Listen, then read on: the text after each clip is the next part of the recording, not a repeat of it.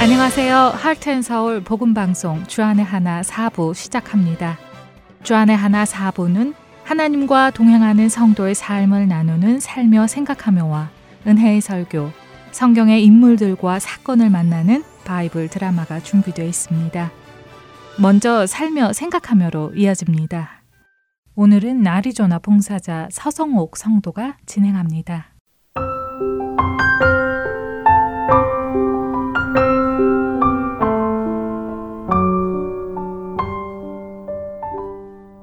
2022년 2월 12일에 남편이 식도암 사기 판정을 받았습니다. 항상 정기검진 빠지지 않고 받으면서 늘 건강하게 지내는 것을 자랑으로 삼던 사람이어서 갑작스러운 암 선고는 남편과 저를 놀라게 했습니다. 하지만 평소에 하나님의 뜻을 물으며 그 뜻에 순종하는 삶을 살아오려고 노력했기에 암 진단 후 약 한 달 뒤에 정해진 항암 치료 날짜를 기다리며 우리 부부는 더욱더 간절히 기도하기 시작했습니다. 가족과 친척, 친구들이 모두 놀라며 걱정했지만 우리 부부는 참 의연하게 견디어냈습니다. 무엇보다도 반드시 암을 이겨내리라는 남편의 굳은 의지가 저를 지켜주었습니다. 사실 저는 다니던 직장을 1월에 사임하고 다른 직장을 찾고 있던 중이었습니다. 그런데 불과 한 달 후 남편이 암 진단을 받았지요.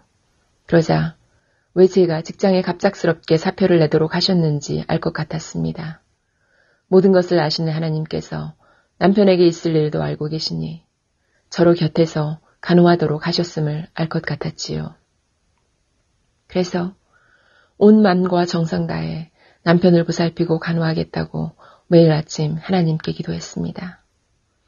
12번의 항암 치료 계획을 담당 암 전문의와 상담하면서도 저희 부부는 의사와 농담도 하고 그리고 의사도 치료 가능성이 더 많고 남편이 체력을 잘 유지해 왔기 때문에 반드시 이겨낼 거라고 희망을 가지고 있었지요. 그런데 예상과는 달리 첫 시도한 항암 치료에서 남편이 무척 힘들어 했습니다. 3일 동안을 먹지도 못하고 힘들어하는 남편을 보면서 이렇게 힘들면 다음 항암 치료는 포기하자고 제안을 했지만 반드시 이겨내어 다시 건강한 몸으로 돌아가겠다는 굳은 의지를 보이는 남편을 함께 기도하면서 격려하는 수밖에 없었습니다. 그런데 기적이 일어나기 시작했습니다. 두 번째 항암 치료에서 남편의 상태가 180도 돌이켜지면서 거의 정상 수준으로 식사도 하고 잠도 편히 자기 시작했습니다. 매일 함께 기도하면서 할렐루야를 부르고 우리 여호와 라빠 치료하시는 하나님을 찬양했습니다. 가족, 친척, 친구들 모두가 함께 기뻐하며 남편이 다시 건강해져 예전처럼 테니스도 열심히 치고 여행도 하면서 지낼 것을 기대했습니다. 하나님의 은혜로 남편은 3월 중순부터 7월 말까지 암 환자라고는 믿을 수 없을 정도로 완벽하게 정상인에 가까운 식사와 수면 그리고 생활을 했습니다. 살아서 역사하시는 우리 하나님께 매일매일 감사하며 지냈습니다. 남편이 옆에서 간호해주지 않아도 혼자서 잘 해나가는 것 같아서 저는 다시 하나님께 저의 잡에 대해서 기도하기 시작했습니다. 남편의 상태가 점점 좋아지면서 전 조금씩 잡에 대해 조바심을 내기 시작했습니다. 하지만 인터뷰를 하고 결정 최종 단계까지 갔던 잡들이 늘어가면서도 정작 마지막 결정에서 저에게 잡 어퍼가 들어오지 않아 실망에 실망이 늘어갔지요. 그러던 중 7월 초에 한국에 계신 엄마가 허리 수술로 인해서 거동이 불편하시다는 전화를 받게 되었습니다.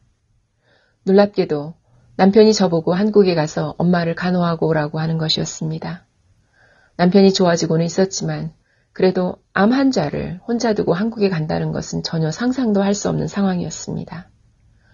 한국에 계신 엄마도 절대 안 된다고 단호하게 말씀하셨습니다.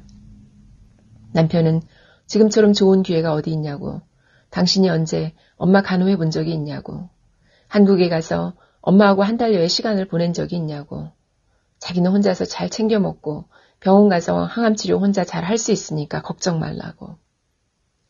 생각해 보니까 정말로 하나님이 엄마 살아계실 때 엄마한테 마지막으로 효도하라고 기회를 주시는 것만 같았습니다. 마침 잡도 없는 중이라 한 달 여정으로 남편이 먹을 음식을 넉넉히 해놓고는 한국으로 출국을 했습니다. 남편을 통해 훈련이 된 간호인의 모습으로 이번에는 엄마를 지극정성으로 간호해 드렸습니다. 그러던 중 남편이 열 번째 항암 치료를 받고는 항암 부작용으로 인해 음식을 먹지 못하게 되었다는 소식을 들었습니다. 조바심이 나면서도 한편으로는 하나님께서 함께 하시니까 잘 이겨낼 거라는 믿음이 앞섰기에 예정 날짜대로 집으로 돌아왔습니다. 한 달 사이에 다시 무척이나 여유어진 남편의 모습에 눈물이 났지만 이제 내가 돌아왔으니까 남편은 힘을 내면서 항암 부작용은 거뜬히 이겨낼 거라고 다짐을 했습니다. 하지만 남편의 상황은 나아지지 않았고 저의 도움 없이는 걷기도 힘들어 했습니다. 그러던 남편이 꿈을 꾸었습니다. 꿈에서 죽음의 사자가 와서 남편을 죽이려는 순간에 하늘에서 천사들이 내려와서 그 죽음의 사자를 데리고 갔다는 꿈이었습니다. 방사선 치료가 시작되었고 열번의 방사선 치료를 마치면서 남편이 아주 조금씩 회복되어 가는 듯 했습니다. 걸음도 조금씩 걸을 수 있었고 음식도 미음에서 죽으로 넘어갔습니다. 매일매일 남편의 샤워를 돕고 몸에 로션을 발라주면서 간절히 남편의 회복을 위해 기도했습니다. 하지만 남편은 그런 기도와는 달리 다시 음식을 토하기 시작하면서 응급실로 향하게 되었습니다. 응급실에 도착해서 남편을 입원시키고 목사님에게 기도 부탁을 위해 전화를 드렸습니다. 기도를 함께 하던 순간에 목사님이 너무나도 우렁차고 뚜렷한 목소리로 안 죽는다 라는 소리를 들으셨다고 말씀하여 주셨습니다. 그 간증이 얼마나 감사하던지 하나님께서 아직 죽을 때가 아니라고 말씀하시는 것 같아서 남편과 저는 반드시 암을 이겨낼 거라는 희망을 잃지 않았습니다. 그러나 그런 희망과 달리 음식을 더 이상 입으로 먹을 수가 없어서 튜브를 배에 달고 태어나는 남편의 모습을 보면서 참 많이 울었습니다. 병원을 오고 가는 시간 속에서 남편과 저는 이사야 41장 10절의 말씀을 매일 되뇌었습니다. 두려워 말라. 내가 너와 함께 함이니라. 놀라지 말라. 나는 내 하나님 됨이니라. 내가 너를 굳세게 하리라. 참으로 너를 도와주리라. 참으로 나의 의로운 오른손으로 너를 붙들리라. 말씀을 붙들며 하루하루 지냈지만 남편은 11월 10일에 결국 호스피스로 옮겨졌고 마지막으로 가족, 친지, 친구들의 방문을 하도록 제안받았습니다. 병실에서 호스피스로의 이동을 기다리던 중 저는 의자에 앉아서 잠깐 잠이 들었는데 꿈을 꾸었습니다. 꿈속에서 누군가가 나에게 선물 상자를 주기에 열어보았더니 찢어진 성경책 몇 장이 들어 있었습니다. 이게 성경책 어느 부분이냐고 물었더니 요한복음이라는 말씀을 듣고는 꿈에서 깨었습니다. 주는 나의 메시아이시니 누구든 그를 믿는 자는 죽지 않고 영생을 얻으리라는 요한복음의 메시지였습니다. 남편은 여전히 희망을 잃지 않았습니다. 금요일에 방문객을 맞이하기 전에 머리를 잘라야 된다고 걱정하기에 교회분한테 부탁해서 머리도 단정하게 잘랐습니다. 언제나 깔끔하고 완벽한 모습으로 지내던 남편이었습니다. 금요일과 토요일에는 가족과 친척 그리고 모든 친구들이 방문해서 정말 행복한 시간을 보냈습니다. 토요일 밤에는 남편의 아들이 아버지와 함께 시간을 보내겠다고 해서 전 밤 8시쯤 집에 돌아와 10시쯤 잠이 들었는데 정확하게 밤 12시에 눈이 떠지면서 심장 박동이 너무 심해서 잠을 잘 수가 없었습니다. 기도하려 해도 기도도 되지 않으면서 남편이 나를 부르고 있다는 생각에 부랴부랴 준비해서 호스피스 건물로 차를 몰았습니다. 11월 13일 일요일 새벽 3시에 호스피스에 도착해서 남편을 보니 아주 편안하게 잠을 자고 있었습니다. 단지 숨소리가 조금 거칠었을 뿐인데 전 이제 시간이 얼마 남지 않았음을 직감했습니다. 그래서 남편 손을 꼭 잡고 13년 동안 함께한 너무나 행복했고 사랑했던 시간들을 얘기하기 시작했습니다. 그리고 기도했습니다. 이렇게 마지막 가는 순간에 함께하게 하신 하나님 감사합니다. 남편의 손을 꼭 붙잡고 입 맞추고 보내게 하심을 감사합니다. 잠에서 깨어나지 않고 편안하게 임종을 맞이하게 하심을 감사합니다.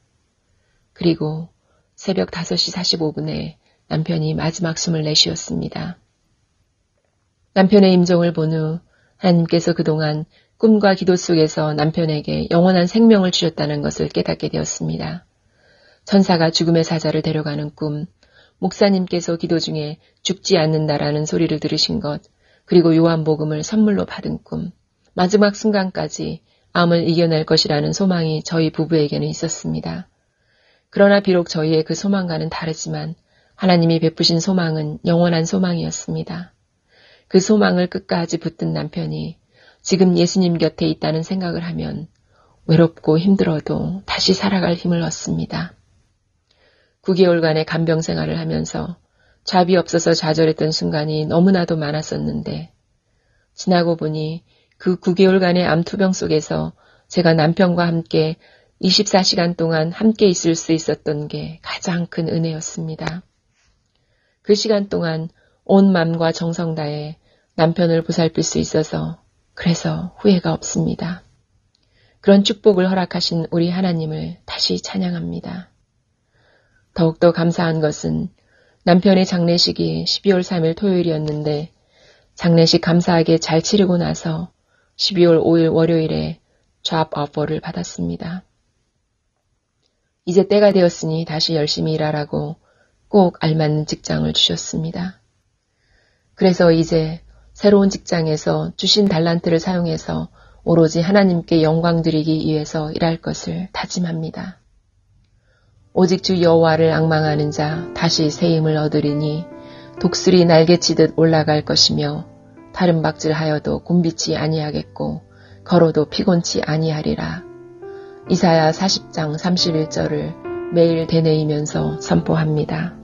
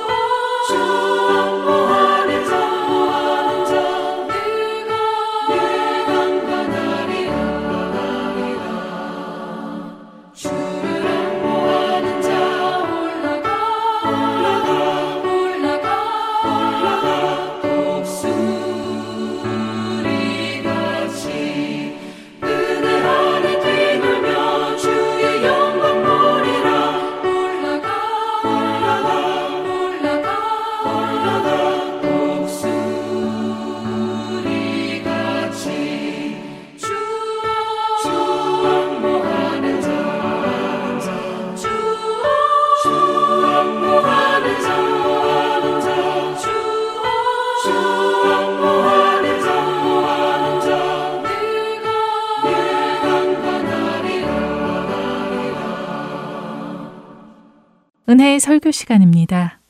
오늘은 아틀란타 한비정교회 이호샘 목사님께서 요한복음 15장 9절에서 17절을 본문으로 내 사랑 안에 거하라 라는 제목의 말씀 전해 주십니다. 은혜의 시간 되시길 바랍니다.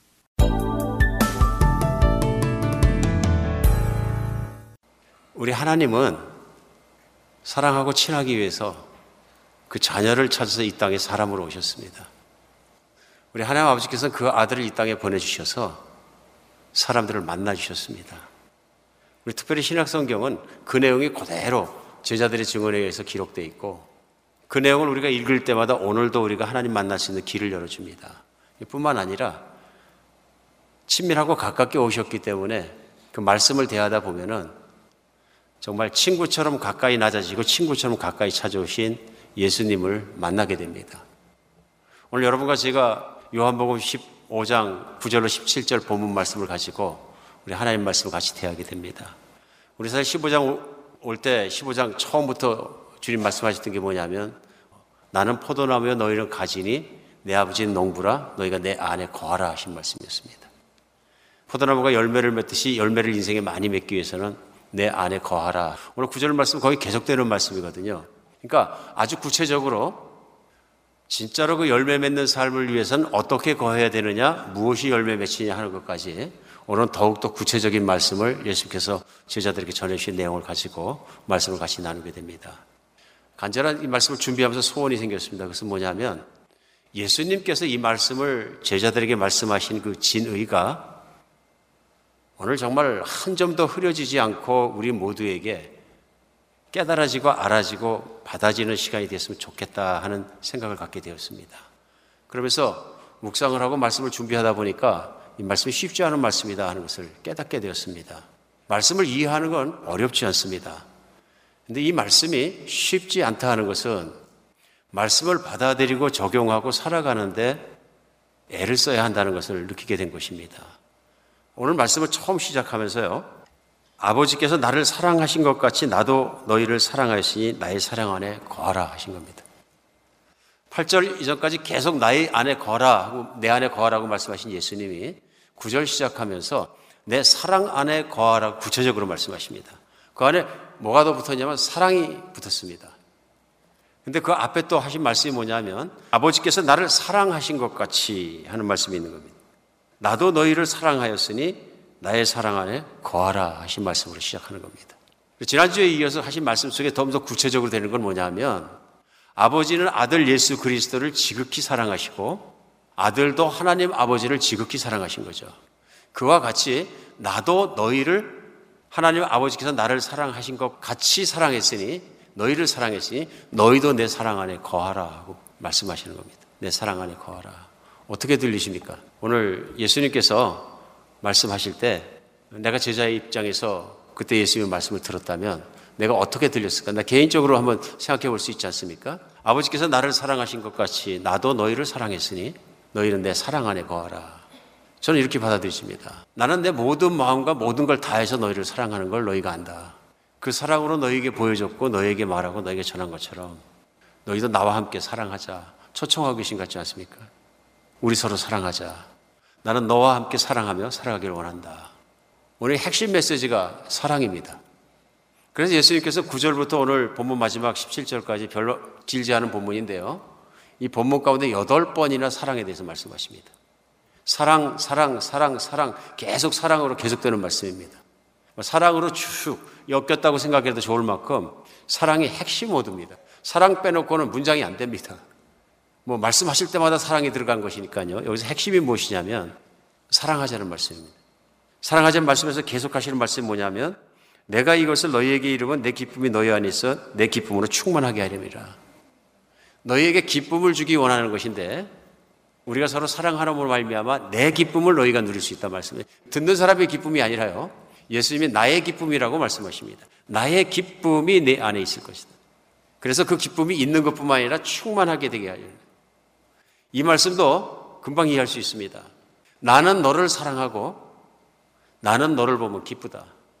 나는 너를 보면 그냥 기쁜 것이 아니라 기쁨으로 가득 찼다.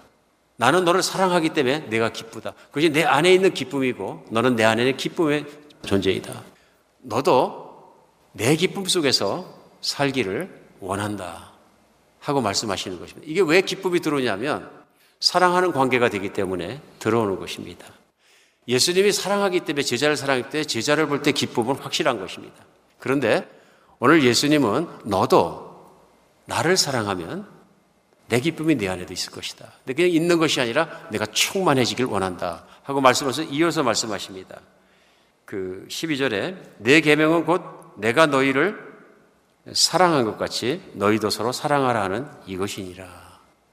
오늘 이 말씀이 뭐냐면요. 10절에 내가 아버지의 계명을 지켜 그 사랑 안에 거하는 것처럼 이건 하우토입니다. 그럼 예수님이 사랑 안에 어떻게 거하느냐? 내가 아버지를 사랑하기 때문에 아버지의 말씀을 다 지켜 죽기까지 순종하고 그분의 사랑 안에 살아가는 것처럼 너희도 내 계명을 지키면 내 사랑 안에 거하리라. 사랑 안에 어떻게 거하느냐? 예수님을 사랑하기 때문에 주님의 어떤 말씀이라도 주님의 계명을 다 지키는 삶으로 나타난다. 오늘 그 말씀 하시면서 주신 말씀이 뭐냐면 내가 새 계명을 너희에게 준다고 14장에서 이 말씀하시는 말씀을 반복하시는 겁니다. 그것이 뭐냐면 내 계명은 곧 내가 너희를 사랑한 것 같이 너희도 서로 사랑하라 하는 이것이니라. 많은 말씀 예수님 말씀이 있지만 그 중에 오늘 딱 한 줄의 말씀을 하신 거예요. 내가 너희를 사랑한 것 같이 너희도 서로 사랑하라 이것입니다. 너무너무 중요하기 때문에 계명의 한 가지 말씀을 딱 꼬집으셔 가지고 주셨다고 믿어집니다. 오늘 그 말씀을 주시면서 그 말씀에 대해서 또 구체적으로 말씀해 주신 것이 13절에 나옵니다. 사람이 친구를 위하여 자기 목숨을 보는 이보다 더 큰 사랑이 없나니 내가 명하는 대로 행하면 곧 나의 친구라. 오늘 예수님의 말씀을 지킬 때 그냥 지키는 것이 아니라 목숨을 다 내어놓기까지 형제를 사랑하고 자매를 사랑한 너희 서로 사랑하는데 그 사랑으로 행하라 하는 말씀을 하신 것을 볼 수 있습니다. 어떠십니까? 오늘 말씀을 들으시면서 예수님을 사랑하고 그 사랑으로 사람들을 특별히 우리 믿는 사람 안에서 서로 사랑하는 것입니다. 어떤 면에서는 이 말씀 준비하면서 제 마음에 좀 어려움이 있었다는 것은 무엇이냐면은 아, 사랑이 너무 진부하게 들리지 않을까. 이 말씀을 준비하고 선포했을 때도 들으신 분 가운데에서 뭐 세상에도 사랑이란 단어는 꽉 차 있습니다. 어, 세상에서 부르는 유행가, 노래들, 뭐 가사에 보면 사랑 아니면 미움 아닙니까? 누군가 그런 얘기를 했어요. 세상은 사랑과 미움으로 다 설명이 된다 그랬어요. 그, 그 말도 일리가 있습니다. 사랑 아니면 미움이거든요. 그러니까 노래 속에서도 뭐 사랑이 나오고 온갖 곳에 들어가는데 사랑이라는 단어가 나오니까 너무 진부하게 들릴 수도 있겠다 하는 생각이 들었습니다. 예수님은 얼마나 강조하십니까? 얼마나 가장 소중히 여기시니까 한 가지 계명을 딱 말씀하시면서 내가 너희를 사랑한 것이 너희 서로 사랑하라. 그러면 이게 목숨보다 소중하다고 말씀하신 것이 무엇이냐면 친구를 위해 목숨을 버리면 진짜 친구다. 사랑이다. 그러시면서 내 말에 목숨을 걸고 목숨을 걸도록 형제를 사랑하면 이게 사랑이다. 이게 친구다. 그리고 말씀하실 정도로 구체적으로 하시는 말씀이거든요. 이 말씀을 받은 사도들도 굉장히 중요시했습니다. 성경에 보면 말도 못하게 중요시했습니다. 오늘 말씀은 요한복음으로 나누고 있습니다만 요한복음은 우리 예수님께서 하신 말씀과 그 모든 것을 요한 사도가 증인이 돼서 전하면서 요한복음을 썼죠. 후일 요한 사도가 목회하는 교회에 사람들에게 편지를 할 때 요즘 같으면 설교 말씀처럼 전한 것이 서신 설교겠죠. 어, 전할 때에 요한일서에 전하면서 그 얘기를 합니다. 하나님을 사랑한다 하면서 형제를 사랑하지 않는 것은 거짓말이라, 거짓이라. 그러면서 하나님을 사랑한다 하면서 형제를 사랑하지 않는 자는 구원을 받지 못하는 것까지로 요한일서는 디테일하게 얘기합니다. 그러니까 오늘 요한복음 15장 말씀을 읽고 요한 일서를 다 읽어야 금방 이해가 갑니다. 왜 요한 사도가 이렇게 중요시하는지. 그러면서 그런 결론을 내립니다. 하나님은 사랑이시다. 그럽니다. 하나님은 사랑이신데 그 사랑의 말씀을 순종하지 않고 따라가지 않는다면 어떻게 구원을 받을 수 있겠느냐는 구원까지 놓고 얘기합니다. 그러니까 형제를 사랑하지 않는 사람이 어떻게 구원받을 수 있다고 할 수 있겠느냐 하는 말씀까지 밀고 들어가는 것을 볼 수 있습니다. 우리가 신앙생활 하다 보면 내가 교회에 나와서도 교회 생활을 하면서도 교인과 살아가면서도 또 교인을 사랑하고 섬기고 정말로 지옥으로 살아가는 걸 뭐 그렇게 중요하지 생각 않고도 교회 생활을 얼마든지 할 수 있다 하는 것이 교회 생활의 정설처럼 되어버렸다면 하나님 말씀을 깊이 느낄 수가 없다. 그런 생각이 들었습니다. 왜 그렇습니까? 교회에서 이렇게까지 안 하더라도 구원받을 수 있다는 것에 대한 생각이 유언무언 중에 받아들여진 것은 아닌가 그런 생각이 듭니다. 쉽게 생각하면 교회에서 반대로 가면 형제와 자매를 사랑하지 않고 형제와 자매를 판단하고 비판하고 욕하고 낮추어 보고 심지어는 싸우고 저주까지 하게 되면 미워하게 되면 예수님 말씀이죠. 형제를 미워하면 지옥불에 떨어진다. 살인했기 때문에. 또 판단하지 마라. 도무지 판단하지 마라. 형제를 판단하면 나도 너를 판단하겠다. 이게 사랑과 반대편의 말씀입니다. 예수님의 사랑 안에 있을 때 모든 것이 평안하고 쉬운 것이지 예수님의 정죄와 율법과 분노 안에 있을 때는 두렵고 떨리는 분이 누구냐면 하나님이십니다. 그러니까 판단하고 모든 것 하게 되면은 무슨 말씀 하시는 거냐면 나의 판단 아래 들어가리라. 내 심판을 받게 되리라. 오늘 예수님 말씀하시거든요. 무시무시한 말씀입니다. 이 말씀의 무게가 느껴지십니까? 그런데 그렇게 하지 못하는 경우가 너무 많은 자신도 발견하기가 쉽습니다. 다른 건 아무것도 묻지 아니하시고 내 형제를 얼마나 사랑했느냐, 내 자녀를 얼마나 사랑하느냐 물어보시면 죄책감이 확 들어올 수 있습니다. 왜냐하면 이루어지지 않고 있는 내 신앙의 모습이 그대로 보이기 때문에 그렇습니다. 오늘 예수님께서는 어떻게 사랑해야 되는지, 어떻게 그 사랑을 가져가야 되는지를 오늘 본문 말씀 가운데서 설명해 주신다고 믿습니다. 오늘 말씀 주시면서 주신 것 중에 제일 먼저 우리가 깨달아야 될 것은 내가 너희를 사랑한 것 같이입니다. 내가 너를 너희를 그래서 내 계명은 곧 내가 너희를 사랑한 것 같이 너희도 서로 사랑하라 해서 제일 첫 번째는 내가 너희를 사랑한 것 같이입니다. 그러니까 하나님이 나를 얼마나 사랑하신지를 내가 깨닫지 못하든지 믿지 못하든지 갖지 못하면 우리 안에는 사랑의 능력이 없다는 얘기입니다. 오늘 예수님 말씀하신 이 사랑이 다른 종류의 사랑이라는 걸 금방 깨달을 수 있습니다. 이 사랑은 내가 어머니 뱃속에 태어날 때부터 갖고 있는 사랑이 아니고요. 어떤 사람은 뭐 사랑이 깊고 어떤 사람은 사랑이 낮고 어떤 사람은 뭐 그런 것이 아니라 하나님을 사랑하고 하나님이 나를 사랑하시기 때문에 생긴 것입니다. 근데 제일 먼저 알아야 되는 것이 내가 너희를 사랑한 것 같이 오늘 제자를 놓고 개인적으로 봐도 개인하게 말씀하신다 그러면 내가 너를 사랑한 것 같이 말씀하시는 거죠. 내가 너를 사랑한 것 같이 얼마큼 사랑이냐? 이게 굉장히 큰 차이를 가져온다는 것을 금방 깨달을 수 있습니다.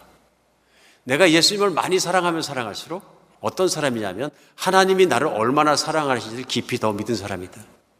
내가 하나님이 나를 얼마나 사랑하는지 더 깊이 절실히 믿으면 믿을수록 하나님을 더 사랑하게 된다. 그렇죠. 반대로 하나님이 나를 얼마나 사랑하시는지 얼마나 깊이 사랑하는지 내가 깨닫지 못하고 깊이 믿지 못하고 못할수록 하나님과 관계는 멀어질 수밖에 없다는 것입니다. 오늘 예수님의 전제는 무엇이냐면요. 하나님이 모든 것을 아버지가 다해서 아들을 사랑하신 것처럼 아들도 아버지에게 목숨을 다 바쳐 사랑하고 오늘 제자에게 내가 너를 사랑한 것처럼 너도 나와 사랑하자고 부르시는 겁니다. 오늘 여기서 하나님의 사랑을 아는 것이 얼마나 중요하냐 하는 것을 다시 한번 깨달을 수 있습니다. 요한 1서 4장 10절에요. 요한 사도는 요한 1서에서 풀어서 말씀을 전하면서 이렇게 합니다.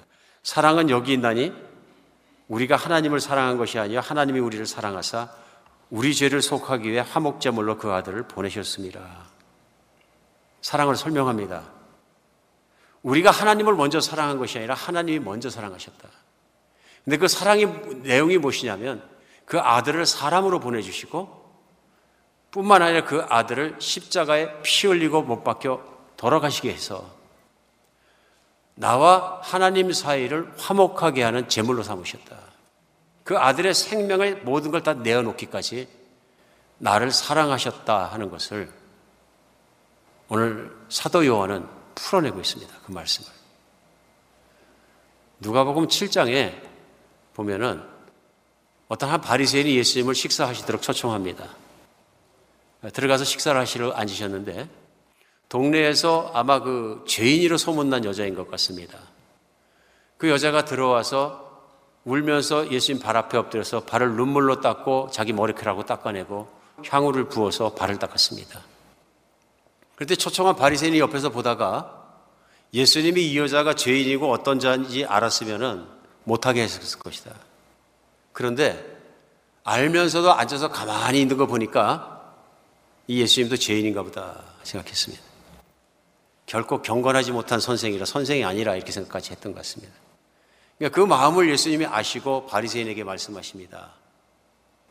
너는 내가 들어왔을 때 포옹도 안 해주고 키스도 안 해주고 발 닦을 물도 안 내줬는데 이 여자는 들어올 때부터 시작해서 내 앞에 울고 눈물로 발을 닦고 머리카락으로 닦아내고 향유컵을 닦아냈다.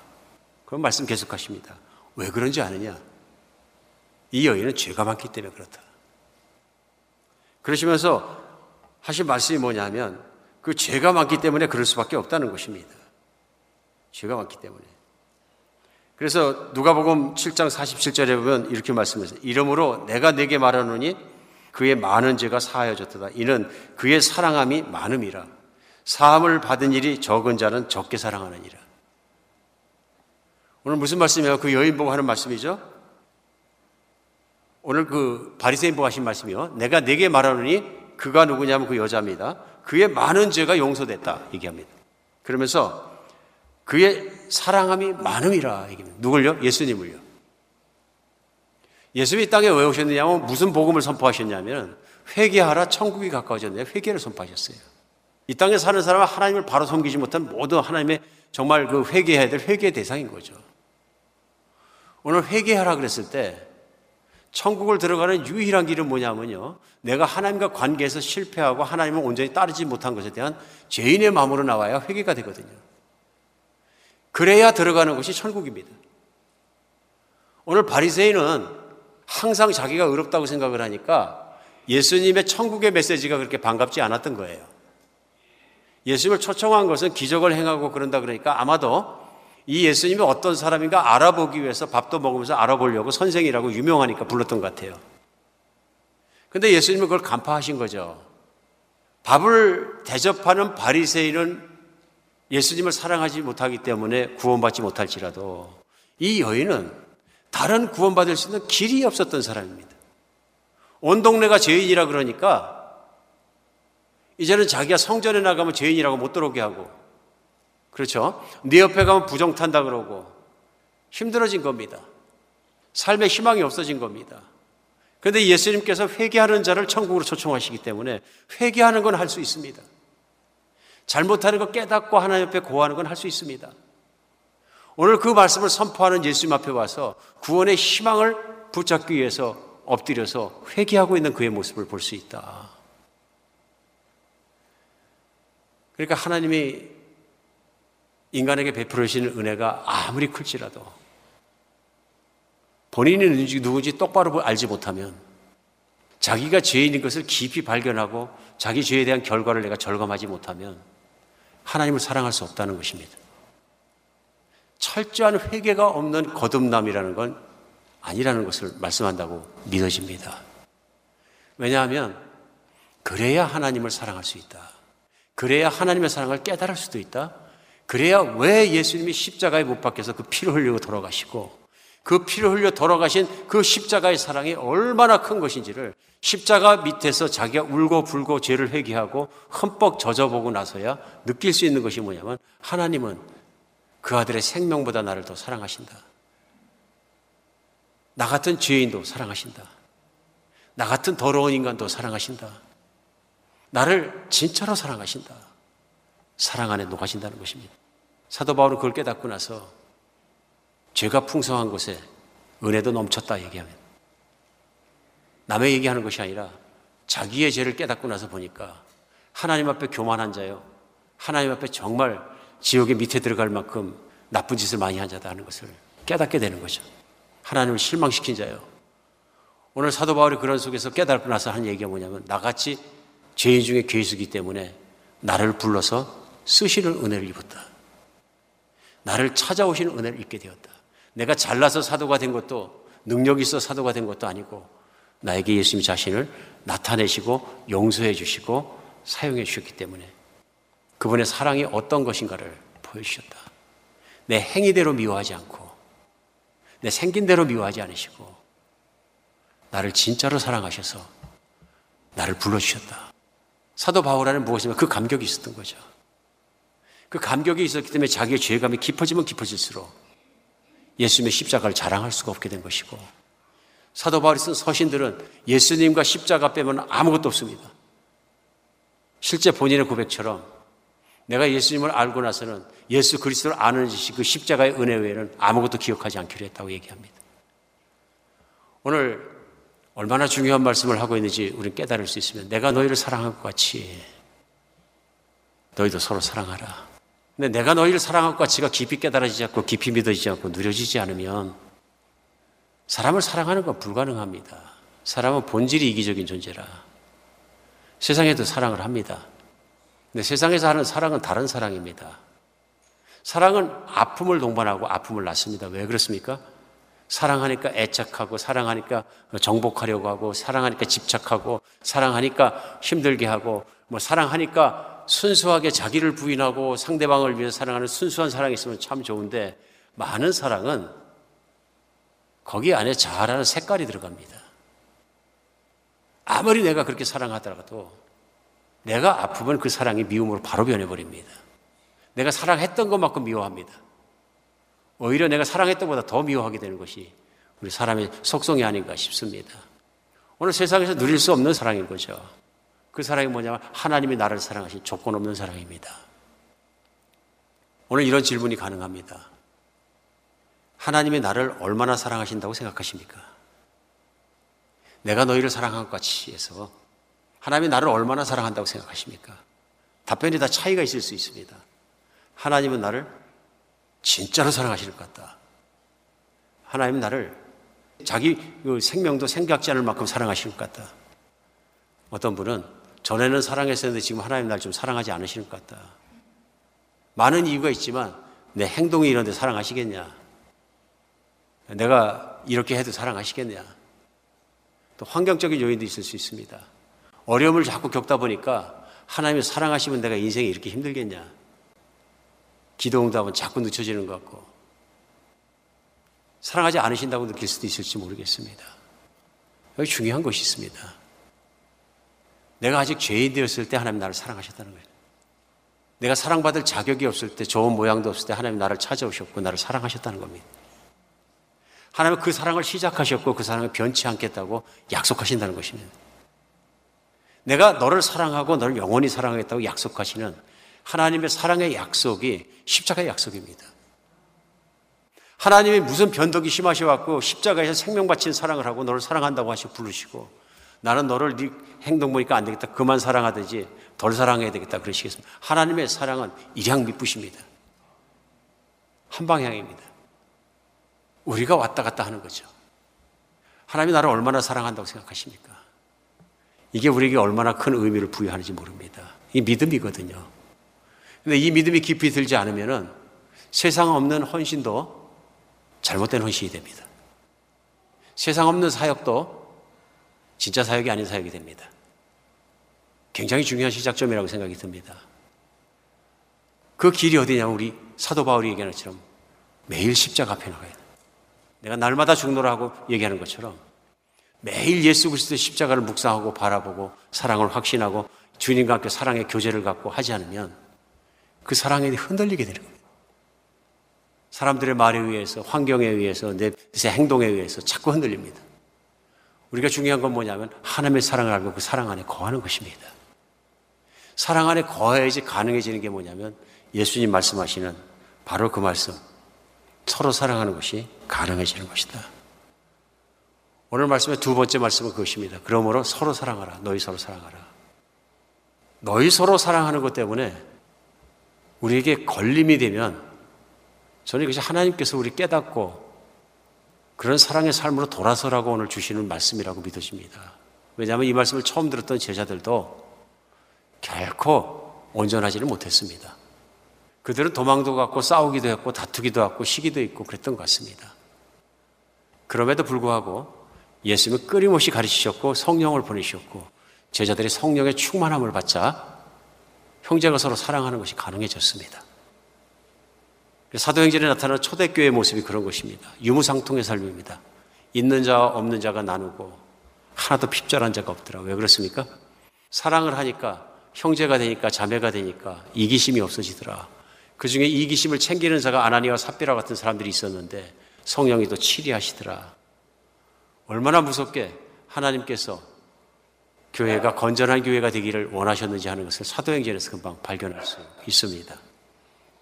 오늘 형제를 사랑하고 자매를 사랑하는 사랑은 그냥 오는 것이 아니라 하나님이 나를 얼마나 사랑하신지 십자가 안에서 절실하게 깨닫고 절실하게 하나님을 사랑하게 될 때 나오기 시작합니다.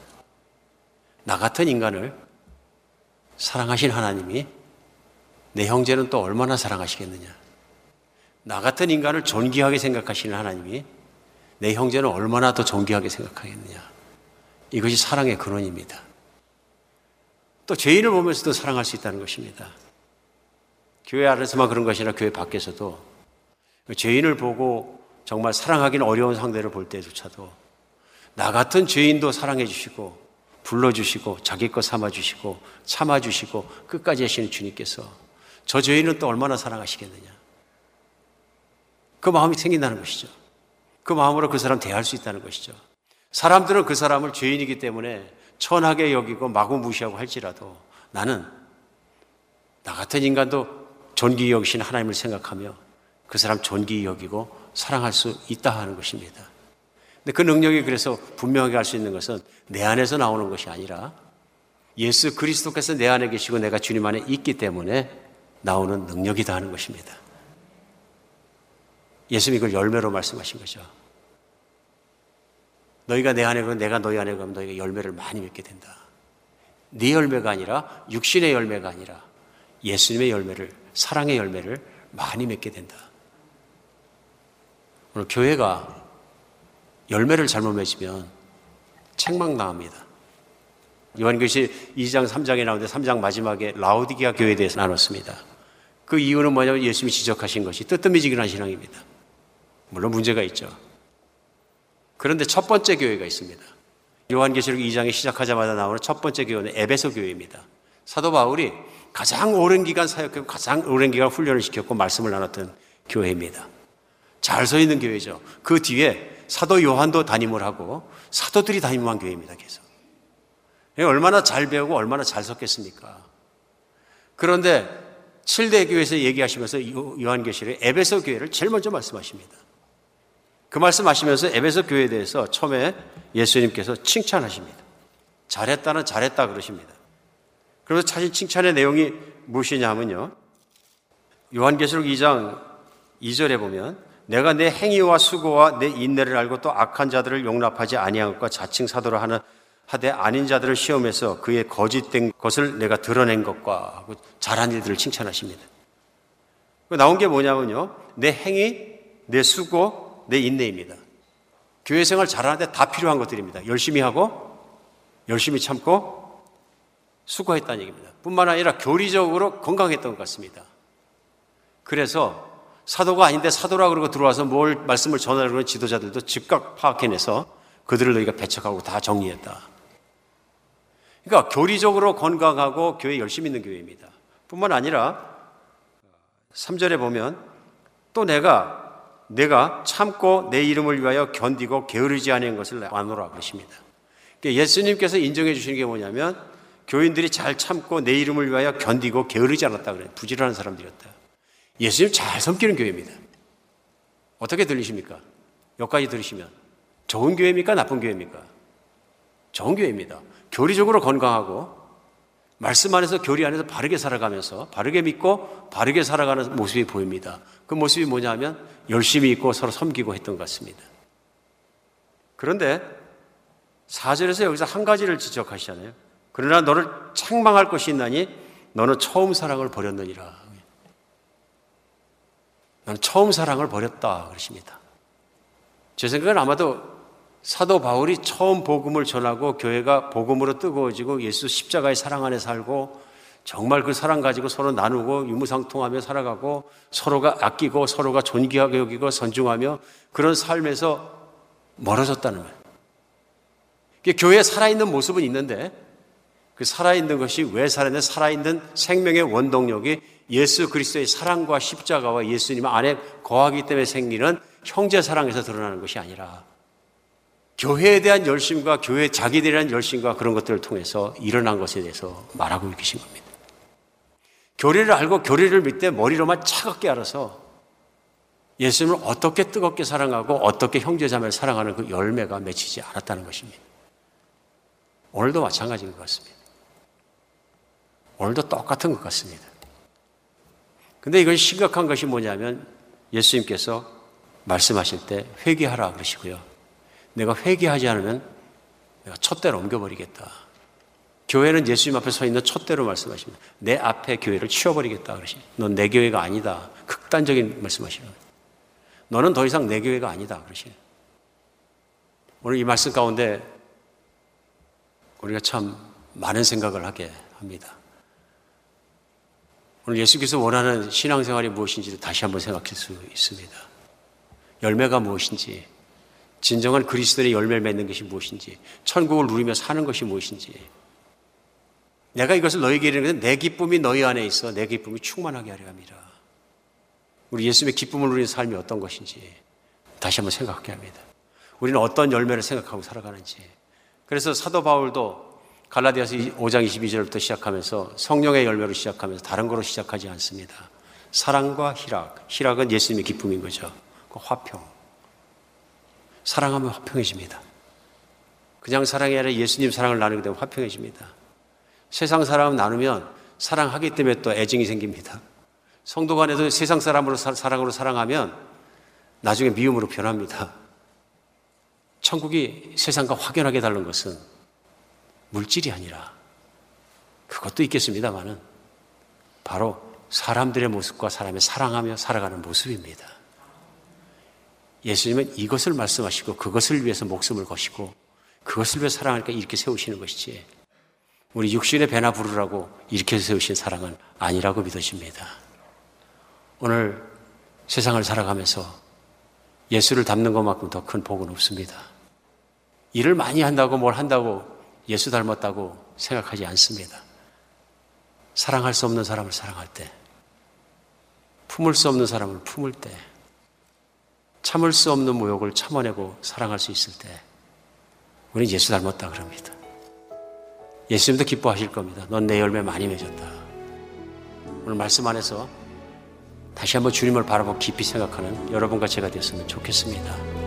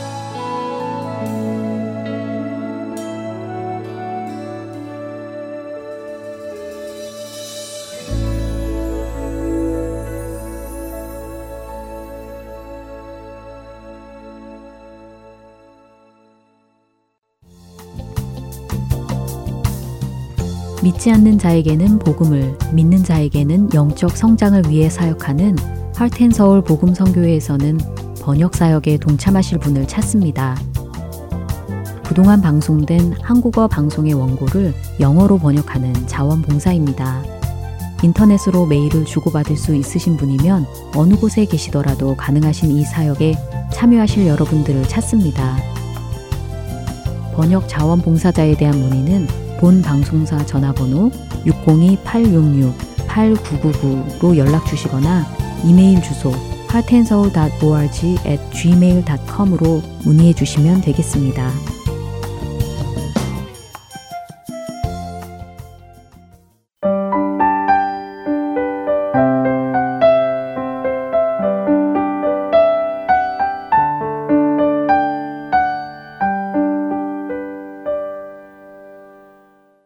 성경 속의 인물들과 사건을 만나는 바이블 드라마로 이어집니다.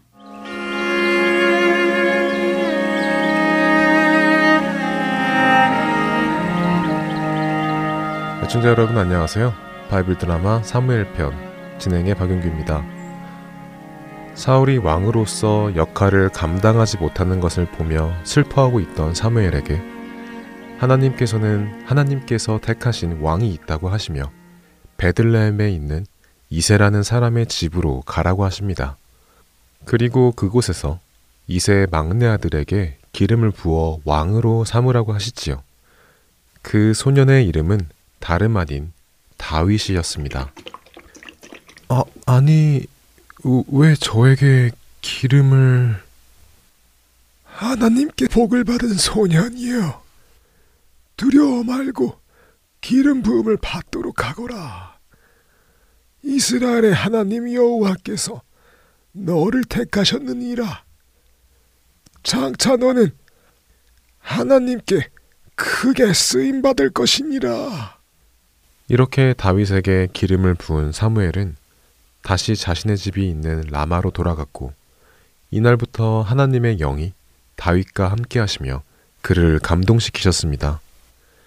반면에 이스라엘의 왕 사울에게 머무시던 하나님의 영은 사울에게서 떠나가셨지요.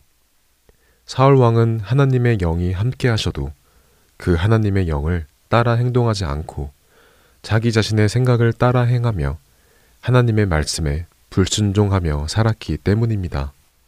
하나님의 영이 떠나가자 사울의 정신이 피폐해졌습니다. 그는 불안해지기 시작했죠. 아이, 요새 왠지 이 불안하다. 이방의 민족들이 저들어오면 어떡하지? 블레셋과 암몬, 아이 모압 사람들이 갑자기 공격하면 어떡해? 누가 나를 지켜줄 수 있을까?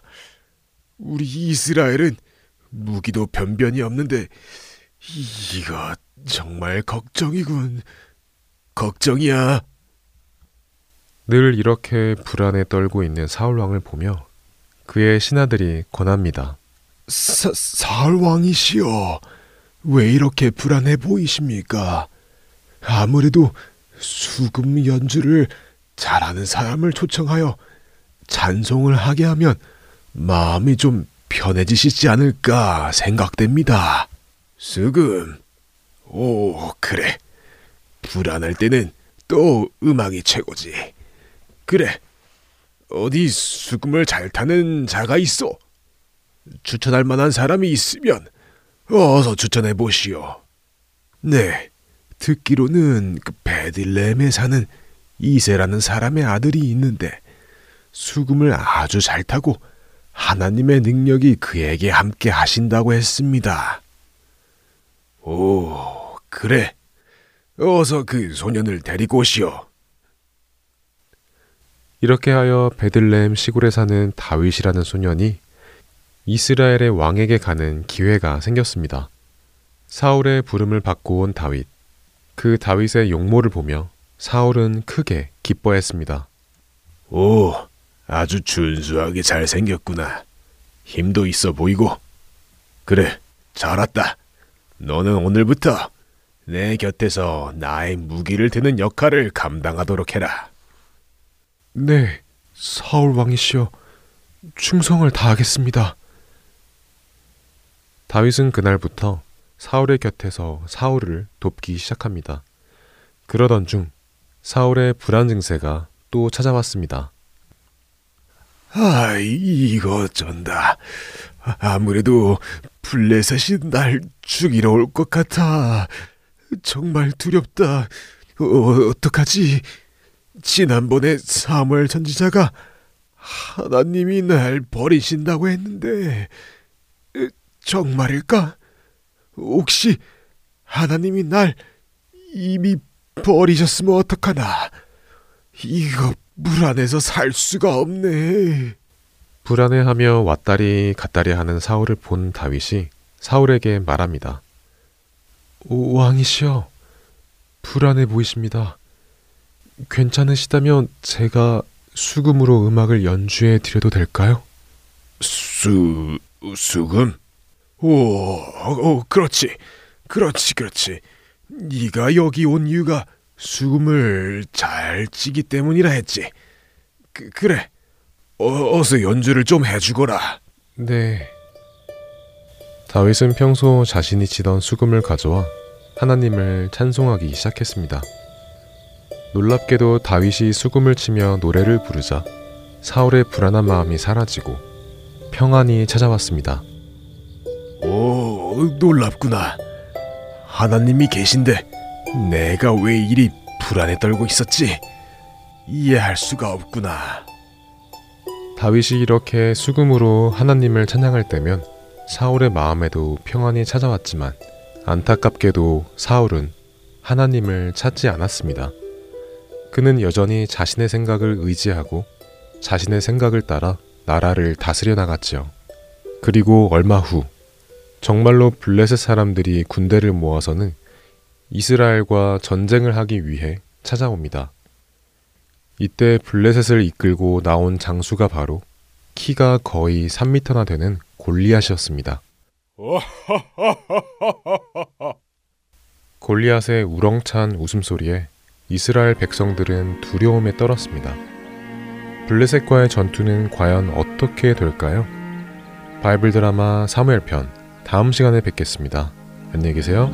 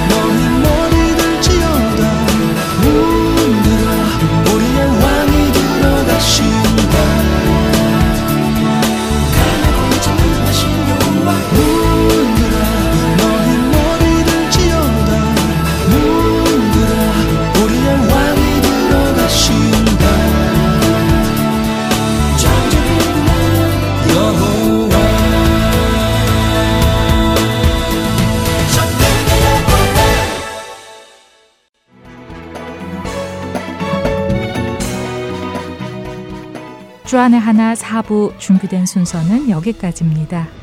언제나 하나님의 임재 속에 거하시는 하루하루 되시길 소망합니다. 청취자 여러분 고맙습니다.